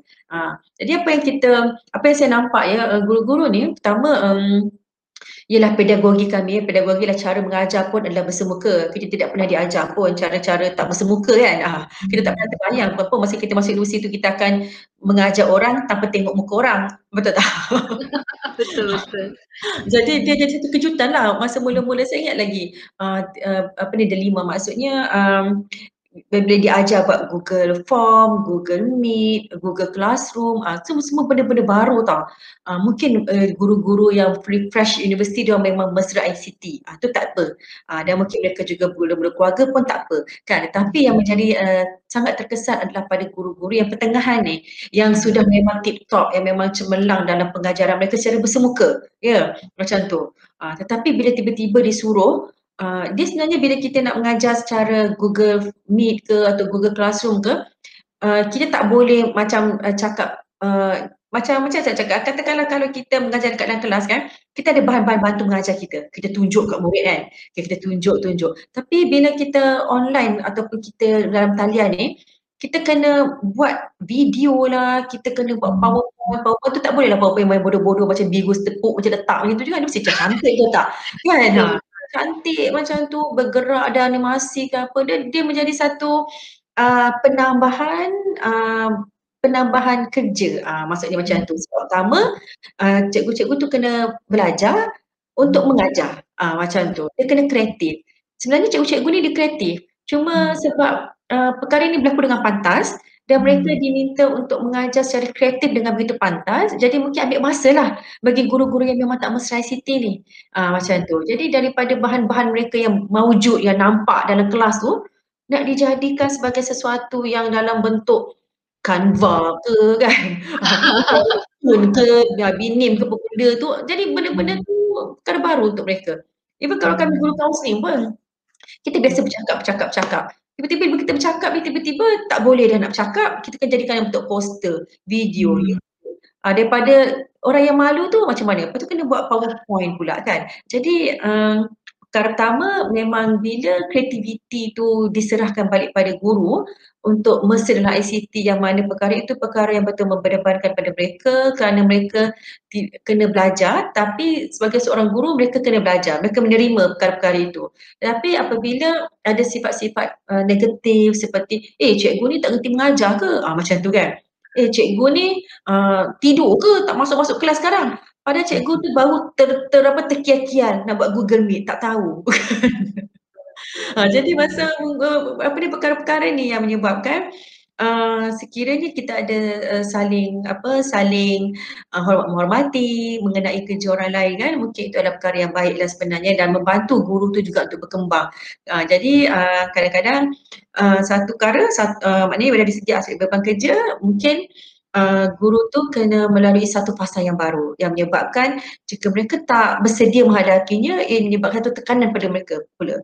Maknanya katakanlah dekat dalam rumah pun tidak ada sesiapa yang boleh membantu mereka cara-cara membuat powerpoint, cara-cara membuat uh, apa uh, Canva apa semua tu lah kan. Uh, jadi mereka nak bertanya dengan kawan pun kalau setakat kat telefon tak nampak macam mana nak buat teknikalnya so macam mana kan. Uh, itu je lah yang saya nampak masa awal-awal PKP dulu ya. Uh, nampaknya pada apabila semakin uh, semakin panjang pula kita punya PKP di PPP ke yang kena PKP uh, lama-lama cikgu-cikgu pun dah boleh adapt dan dah boleh uh, belajar perkara-perkara ini uh, dia dah menjadi ringan barulah uh, mereka pun kurang dari aspek uh, tekanan emosi untuk menyediakan bahan-bahan ini tetapi hmm. ingat ya uh, cikgu ni pun mereka juga adalah seorang ibu di rumah ya uh, jadi apabila mereka uh, mengajar uh, macam tu dekat rumah mereka menggunakan peranti uh, mungkin anak mereka pula yang tak dapat mereka tolong. Uh, macam tu je lah. Uh, jadi bila um, dari aspek kalau kita tengok daripada aspek kebajikan juga ya uh, cikgu-cikgu ni dia kena menyediakan juga rancangan mengajar dan juga kesimpulan mengajar. Jadi katakanlah dalam grup dia ada 20 orang. Yang masuk satu orang aja klik-klik. Dia pun hmm. temenung juga apalah dia nak jawab. Macam tu kan? Ha, dekat pentadbir 19 orang tak tak masuk. Teruk sangat ke? Aku ni mengajar sampai tak nak masuk kelas. Ah ha, nampak tak? Dia hmm. kesan-kesan dia tu ha, lepas tu ditambah pula dengan kata-kata berapa oh, cikgu ni ha, tak nak ngajar ha, macam tu. Ni lambatnya tak masuk kelas macam tu kan? Ha, dia uh, patah balik kepada guru-guru itu untuk merasakan cikgu-cikgu ni pun dia akan merasakan tahu aura kemarahan ibu bapa apabila uh, ibu bapa bercakap sesuatu yang negatif tentang hmm. cara mengajar tentang tugas seorang-seorang guru tu dia memberikan satu efek aura yang negatif yang menyebabkan uh, dia akan memberikan kesan sebenarnya juga pada emosi seorang guru itu untuk berkembang ya seperti seperti manusia lah apabila kita um, apa ni um, label kita menghukum mereka dengan sesuatu yang uh, dengan sesuatu yang jelas dengan sesuatu yang uh, terus ter, ter, apa tembak menembak depan apa ni ayat-ayat tu kan uh, of course lah kan kita akan rasa emosi kita akan terganggu uh, macam tu. Jadi dekat Uh, itulah yang kita perlu ada kaunselor pendidikan tadi tu yang dekat JPN dan juga PPD. Uh, kalau mereka malu untuk berjumpa dengan guru kaunseling sebab biasanya guru kaunseling ni pun adalah geng-geng mereka juga kan uh, macam tu. Uh, kadang-kadang kalau kalau emosi tu berkaitan dengan uh, masalah di sekolah uh, mereka boleh sharing ataupun masalah kesihatan, masalah keluarga mereka boleh sharing tetapi masalah yang terlalu peribadi lain uh, kita ada juga uh, kaunselor pendidikan untuk membantu mereka uh, menangani emosi guru-guru yang uh, terlalu banyak sangat perubahan yang berlaku dalam hidup dia menyebabkan dia akan menjadi uh, kelesuan dan juga boleh pergi kepada kemurungan dan juga burn out. Uh, hmm, betul betul. Bila bila Kak Aiza cakap tadi kan yang uh, kita kena ingat cikgu ni pun manusia juga. Cikgu bukan robot. Jadi bila dia Malaysia dia pun ada keluarga dia sendiri. Dia pun ada hmm. anak yang bila anak dia tak dapat masuk kelas sebab dia buat kelas dia pun terasa macam ya Allah anak hmm. aku ketika ketinggalan apa semua kan. Dia pun dia pun sama perasaan dia macam mak ayah yang tak dapat masuk kelas student yang tak dapat masuk kelas. Hmm. Sama je. Kan? Hmm. Bukan tak ada bezanya cikgu ni dengan mak ayah yang lain. Dan kemudian uh, bila berlaku pandemik pun ada juga cabaran-cabaran sisi-sisi lain dari segi kewangan dari segi uh, dari segi uh, emosi ada je cikgu yang mengalami kemurungan sebab kalau tak kesihatan diri dia, kesihatan ahli keluarga dia yang lain dah lah dengan pandemik, tak boleh keluar, tak boleh jumpa student, hmm. tak boleh buat kelas muka, kemudian ada ada ahli keluarga yang tak sihat, dia kena jaga tapi dalam masa yang sama dia kena buat kelas juga dekat rumah. So hmm. ada banyak banyak orang kata apa cabaran dalam hidup dia kan yang kita perlu saling memahami. Tapi macam Kak Aisyah cakap tadi lah, hmm. orang bila dalam talian ni dia jadi macam dah tak peka hmm. uh, dengan cara dia berkomunikasi dengan orang lain. Padahal sebenarnya kalau kita jumpa depan-depan tu elok je, sopan je kan. Semua elok. Tapi dekat online tak tahu lah macam mana dia boleh jadi berani sangat kan. Tu yang saya tengok um, cakap Aizah cakap tadi, ada je orang yang macam nak mempersoalkan uh, cara cikgu mengajar ke apa semua. Macam selalu yang kita tengok viral je dekat Facebook ke apa ke kan yang uh, macam kenapa kenapa gambar-gambar kelas yang boleh masuk 100 je so anak saya tak boleh masuk. Benda tu soalan tu cikgu tak ada jawab. Tu soalan kena Google je. Kita Google yang tetapkan boleh 100 tu kena tanya Google. Suruh dia uh, buka buka classroom tu sampai boleh jadi banyak kan. Um, dan kemudian dunia macam uh, cikgu ni saya nampak dia macam terses. Uh, okay buat ni, buat slide, buat prezi, buat buat kantor, buat semua. Lepas tu bila dah buat, uh, ada pula parent cakap, eh bersebuka lah kenapa nak buat benda-benda macam ni kan senang lah anak nak jawab soalan ke apa semua. Dia dah buat bersebuka tapi anak dia tak datang. Dia pula kata, oh anak tak boleh datang, rakam lah letaklah tu. Uh, bila dah macam banyak orang kata apa? Hmm. Banyak permukaan. Hmm, kan? Betul. Hmm. Jadi buat tu tak kena buat ni tak kena buat semua apa benda yang dia buat semua tak kena kan. Hmm. Tapi yang pastinya sebab uh, ya kami sebagai guru kami tahu bahawa uh, duit gaji tu nak dapat berkat mesti mengajar juga kan. Uh, jadi kerja memang kerja. Jadi kalau ada satu murid, satu juga lah yang kita mengadap pun kalau dia masuk dalam laluan tu. Ha, maknanya uh, kalau ada pegawai adalah seorang aja. Ha, itu dah belakang kira janji, uh, kerja kita jalan. Ha, macam tu. Hmm. Perkara yang sama yang saya dengar dengan uh, bila kita buat podcast dengan cikgu, kawan-kawan cikgu yang lain. Dia kata tak apa, seorang pun tak apa, seorang pun kita buat. Uh, uh, ada pun kita buat juga. Kita, kita tak tak pandang berapa banyak student yang ada tu. Tapi kita nak kena jaga yang seorang tu walaupun ada seorang kan. Siapa yang berpeluang, uh, kita carry on kan. Uh. Hmm. Uh, kalau seorang-seorang lah sebab dia berpeluang. Kalau orang yang kata, alah cikgu, seorang je tak kena buat kelas tak apalah dia, dia mampu mampu mengikut uh, kelas tak apa. Kita bagi peluang. Jangan kita ikut orang yang memang tak boleh tak boleh ah tapi tuan okey tak naklah buat kelas ah tak main cikgu tu dah ada inisiatif dah. Maknanya hmm. sekarang ni uh, magnet tu dah kena menarik. Kalau masih lagi tak dapat menarik murid itu dah dah dah cikgu pun dah fleksibel dah. Ha, pagi petang malam malam boleh. Ha, macam tu sekali pun kan. Ha. sekarang ni kamu sendiri yang yang kena bergerak ke arah magnet tu. Hmm. Okay, uh, itu yang membawa kita kepada uh, ada satu kata-kata ni yang waktu pandemik ni uh, um, orang guna uh, jangan risau. Kita kita berada dalam situasi yang sama. We are in the same boat. Kita faham kita faham. Tapi ada orang yang keluarkan ayat we are not in the same boat just in the same sea or ocean. Kita bukan kita bukan dalam boat yang sama ya kita cuma ada dalam uh, lautan yang sama. Sebab dekat lautan itu ada orang dengan sampan je. Ada orang dengan rakit je, ada orang dengan pedal je. Tapi ada orang dalam cruise. Ada orang dalam uh, kapal besar, ada orang dalam kapal layar. So tak sama. So ada juga orang cakap equity not equality. Maksudnya sak sama bukan sama. So uh, keadaan-keadaan orang berbeza, kebolehan orang berbeza kan. Uh, cabaran-cabaran orang-orang pun berbeza juga. So mungkin Kak Aiza nak nak expand ataupun um, fungsi sikit uh, tentang kata-kata ni. Mungkin Kak Aiza setuju ke tak setuju ke? Uh, sebagai guru kaunseling ya, kami memang selalu dilatih untuk uh, menerima klien tanpa syarat. Uh, ada, ada, ada istilah tu, menerima klien hmm. tanpa syarat. Maksudnya uh, walau apa saja latar belakang dia, kita hendaklah melihat seseorang itu dengan keadaan yang unik. Maknanya dia datang dengan kepelbagaian latar belakang.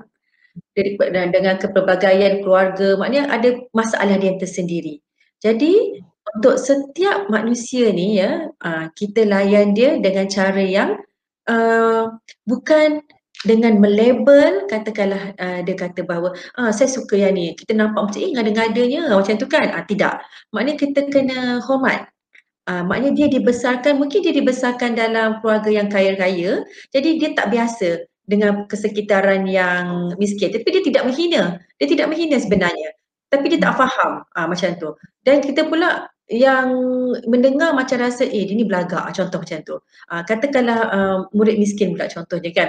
Dia bercakap sesuatu yang uh, kita rasa macam eh dia ni lebih-lebih pula uh, cerita dia uh, macam tu kan. Uh, tak. Jadi kat sini uh, bila kita ada perasaan empati, empati tu maksudnya kan kita merasa apa yang orang lain rasa. Maknanya kita cuba meletakkan diri kita di tempat orang itu. Walaupun kita kadang-kadang uh, tidak memahaminya. Maksudnya katakanlah uh, orang itu lebih baik ya dari segi pendapatannya dan tidak terjejas apa-apa pun dalam dalam COVID ni. Dan kita merasakan bahawa apa yang dicakap tu semua boleh lah sebab kau tak terjejas macam tu kan. Ah, ah macam tu. Dan orang yang uh, terjejas tu pula Uh, kalaulah dia boleh merasakan bahawa okey itulah cara dia. Maksudnya kat sini saya nak bagi tahu bahawa kita jangan melabel sesiapa pun. Uh, sebab hmm. sekarang ni semuanya dalam keadaan tegang, tegang sebenarnya. Uh, jadi bila kita hormat menghormati uh, kita lebih uh, bertolak ansur, kita lebih memahami orang lain ya daripada apa yang mereka cakap dan kita hormati apa saja yang mereka cakap tanpa perlu kita bertikam lidah ya. Uh, jadi ini akan membolehkan kita walaupun dalam keadaan COVID-19 ni ya walaupun semua orang rasa macam uh, dia yang paling susah, dia yang paling susah. Semua kata dia paling susah kan. Uh, padahal ada je tak terjejas ya. Tapi semua orang suka mengatakan bahawa terjejas suka, terjejas suka. Jadi kan segala-galanya menjadi sukarlah bagi bagi seseorang itu. Tak kisahlah walaupun dia orang kaya dia rasa dia terjejas. Sebab apa dia rasa dia terjejas? Mungkin dulu pendapatan dia ratus ribu. Sekarang jadi puluh, uh, sekarang jadi puluh ribu. Ada yang pendapatan selalu dapat belas-belas ribu. Uh, contohnya macam pilot eh, selalu terbang sana sini mungkin lah belas ribu, tiba-tiba dah tak terbang uh, macam tu. Jadi kan uh, kita tak boleh lah macam uh, apa ni berlabel eh dia ni uh, macam tu. Uh, dulu lah dulu tak duit contohnya lah macam tu kan. Uh, kan uh, apa tu kata kalau orang yang orang yang selalu menjual kuih pula. Ha, contohnya macam tu. Ha, kita pun uh, melabel uh, dia ni uh, kesiannya uh, apa ni uh, jual kuih. Apa tu nanti uh, jual apa pula tu. Ha, macam tu macam kata-kata yang sinis ke apa kan. Ha, macam tu. Maknanya sekarang ni semua orang uh, hormati uh, apakah ada situasi yang berlaku. Dan yang paling penting sekali adalah self care untuk diri. Kadang-kadang kan uh, ada setengah orang bila dia rasa penat dia pergi shopping complex contohnya dia berjalan-jalan. Kita pun pandang dia, ah banyak duit nampak pergi shopping complex. Ah, kita melabel dia seperti itu kan. Mungkin dia pergi shopping complex hanya untuk uh, kita panggil teknik uh, teknik grounding. Teknik grounding tu maksudnya bila me time dia dengan sesuatu yang dia rasa selesa, dengan sesuatu yang memberikan kesejahteraan pada diri dia yang menyebabkan dia boleh macam uh, berhenti sejenak berfikir perkara-perkara yang serabut, itu satu perkara yang baik untuk dia. Ya, uh, saya selalu cakap macam tu dalam dalam sesi ceramah saya saya selalu cakap kita jangan melabel orang lain uh, dengan sesuatu yang kita rasa tidak sesuai. Kerana tidak hmm. sesuai itu mungkin sesuai bagi orang tersebut. Uh, contoh macam tu. Kadang kan kita tengok Facebook kita kan, eh dia ni nak tunjuk makanan dia sedap-sedap, balik kerja penat-penat boleh masak macam ni. Tanta beli lah kita cakap macam hmm. tu. Ah, dia pun tak gambar lah dia masak sedap-sedap kan lah macam tu. Oh saya masak gini apa pada beli macam tu. Kita melabel dia macam tu. Hmm. Padahal mungkin uh, orang itu self care dia adalah memasak. Self care tu maksud dia bila dia masak, dia menjiwai masakan dia. Dia penat, dia memang penat balik balik kerja penat kan. Uh, lepas tu tapi dia masak. Dia masak sebab waktu ketika masak tu memberikan dia rasa ketenangan kebahagiaan, rasa keselesaan. Dan bila dia bagi makan dia ahli keluarga dia, ahli keluarga dia tersenyum. Oh sedaplah ibu apa semua. Lagi menyebabkan dia rasa bahagia. Ya, jadi otak dia yang tadi tengah serabut akan merembeskan hormon-hormon bahagia yang memberikan dia ketenangan. Ya, ah, macam tu. Tapi sekiranya ada orang ada seorang lagi dah katakan dia memang tak suka masak. Ha, jadi bila dia balik rumah dia nak masak, dia akan menyebabkan dalam kebimbangan dan juga kemurungan pula. Nampak tak? ha, jadi self care seseorang tu berbeza-beza. Jangan label.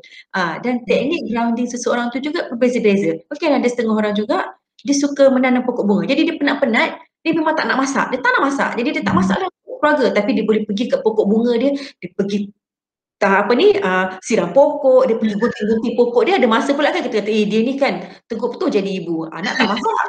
Kan? Tetapi sekiranya dia masak dia akan menyebabkan dia lagi rasa uh, stres dan kemurungan yang akan menyebabkan dia marah-marah anak dia marah suami dia mengamuk-ngamuk. Siapa yang lagi susah?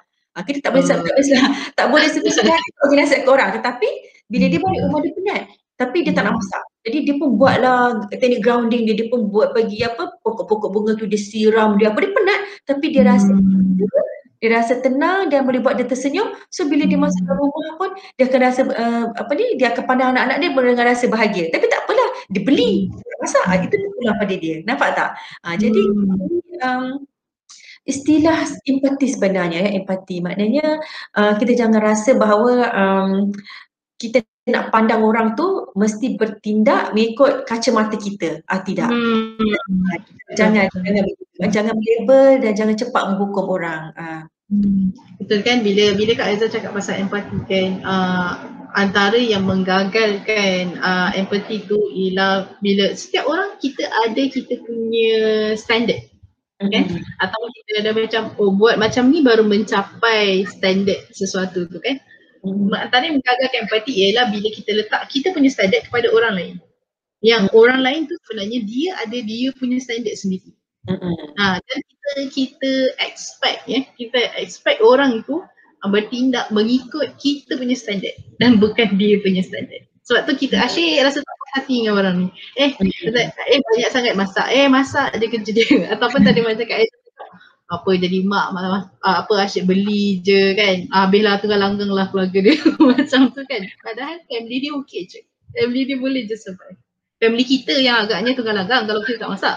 Kan tapi uh, tapi kita letakkan uh, kita punya benchmark kita punya standard kepada orang lain yang tak ada kena yang kita dan ada dia punya sendiri punya orang kata apa? Standard dan benchmark lah.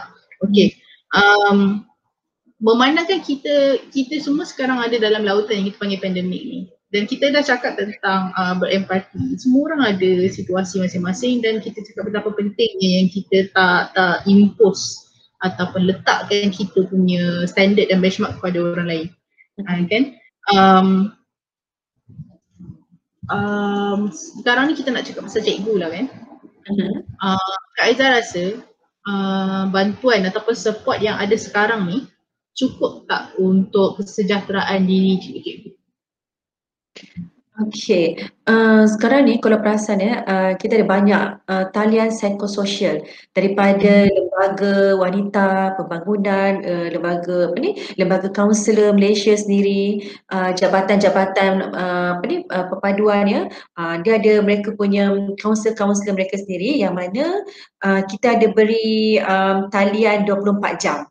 Maknanya sekiranya kadang-kadang ada setengah orang ni dia suka bercerita je. Jadi uh, hmm. talian ni dia membantu untuk uh, bagi kita selesa. Maksudnya kita tak, kita tak bersemuka. Jadi kita pun bercerita lah, kita bercerita-bercerita dalam talian tu. Uh, dan sekiranya cerita kita tu memang uh, boleh um, boleh memberikan, mengembangkan diri kita ke arah satu celik akal. Maksudnya uh, orang yang menyambut di talian itu dapat membantu ya. Uh, dia menyebabkan satu bonus lah untuk uh, untuk orang yang mengadu itu.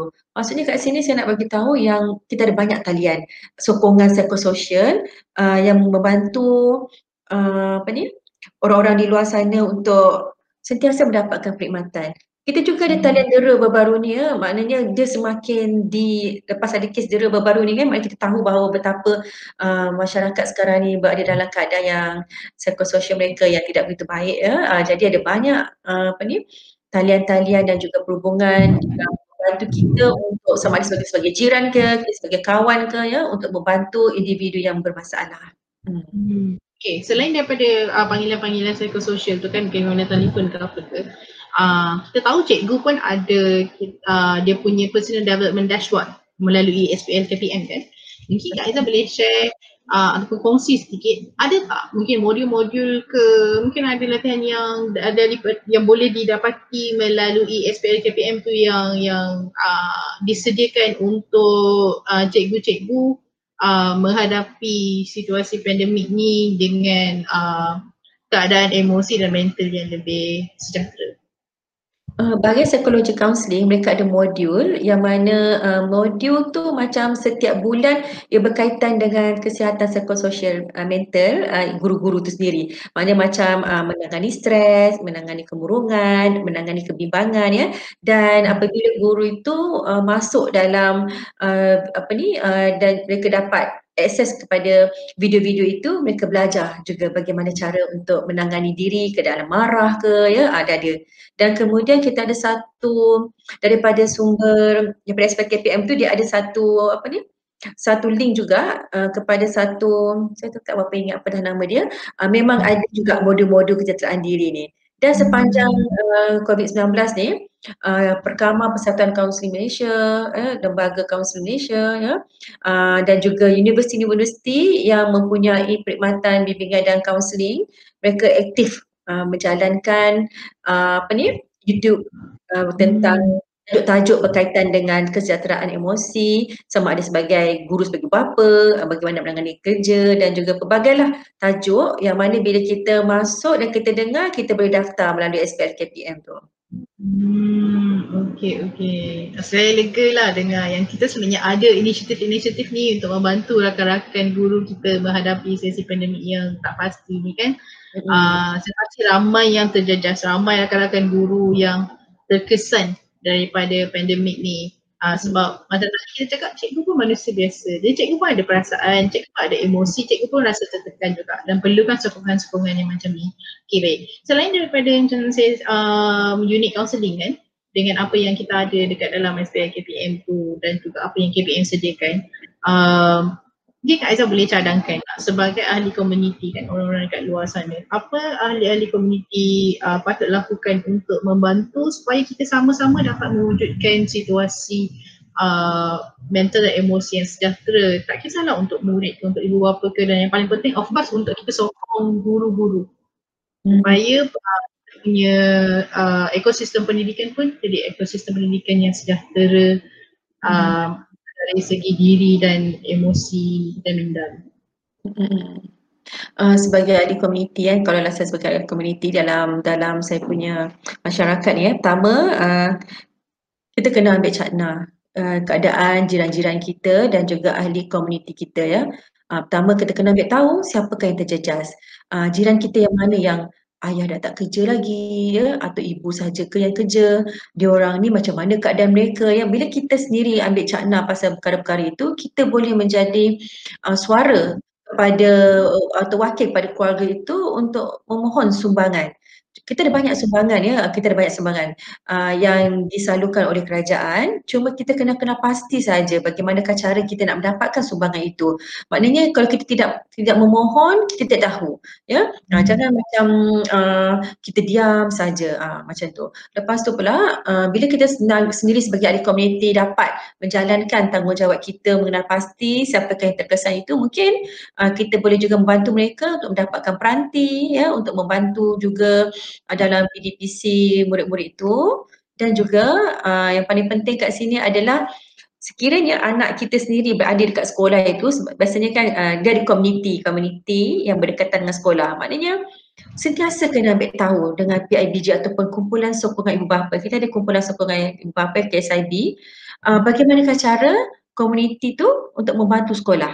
Uh, contohnya macam di tempat saya uh, komuniti kat situ ada bertanya cikgu uh, cukup tak bantuan? Uh, so kita katalah, uh, boleh tak kita nak beras banyak ni banyak ni untuk membantu uh, murid-murid macam ni? So ada yang datang hantar uh, macam tu. So jadi uh, dia telah membantu kita, uh, yalah bila kita makan, dapat makan, uh, jadi murid-murid ni mungkin rasa gembira untuk pergi ke sekolah. Ya. Jadi sekurang-kurangnya kita dah uh, membantu dari aspek kebajikan murid ya iaitu dari segi makan minum mereka apabila mereka berada di sekolah. Jadi hmm. bila mereka berada di sekolah, ibu bapa tak perlu risau. Uh, jadi murid-murid itu pun dia tak perlu malu dia dia dapat makan atau dia lapar. Sebab kita ada stok stok apa ni makanan yang mana disalurkan oleh siapa?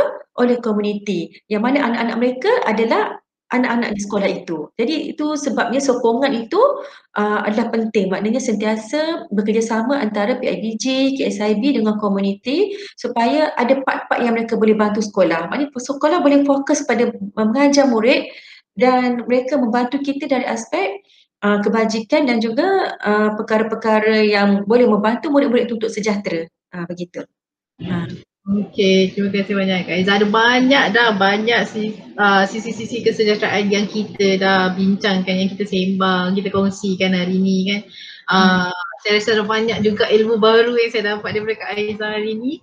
Uh, hmm. Jadi terima kasih banyak-banyak Kak Aizah kerana telah meluangkan masa uh, untuk bersama dengan saya kita bincangkan tentang kesejahteraan diri di cerita biasa. Sebelum kita tamatkan episod pada hari ini mungkin Kak Aiza ada satu dua uh, um, kata-kata yang nak disampaikan kepada rakan-rakan guru dekat luar mungkin kata-kata motivasi ke apa ke? Okey kepada uh, rakan-rakan guru di luar ya. Uh, pertama uh, saya berharap um, tingkatkan kreativiti dan inovasi anda. Jalan terus. Ya, uh, jika anda rasa bahawa anda telah bergerak satu ha-, langkah ke hadapan walaupun bagi orang lain anda adalah slow tetapi anda kena merasa menang bahawa anda telah bergerak ke depan. Maknanya daripada tak pernah buat Google Form, tak tahu buat Google Form pun tiba-tiba dah pandai buat Google Form. Itu adalah satu kejayaan buat anda sebenarnya ya. Ha, yang penting sekarang ni adalah anda melakukan kerja anda dan gaji anda sebenarnya adalah diberkati. Hmm, baik, baik, baik. Sangat ringkas dan uh, sangat dekat di hati Kak Aizah. Baik, uh, sampai di sini saja episod ketiga bagi cerita biasa, podcast cerita biasa kita untuk kali ini. Uh, kita akan jumpa lagi dua minggu akan datang. Untuk episod empat, kita akan cakap pula tentang pemerkasaan pelajar cikgu malas. Okey, uh, jangan lupa untuk ikuti cerita biasa episod empat dua minggu akan datang. Uh, InsyaAllah hari yang sama, hari Selasa juga. Uh, saya akhiri episod kita kali ini dengan um, salam sejahtera, um, stay safe everyone. Ya, yeah?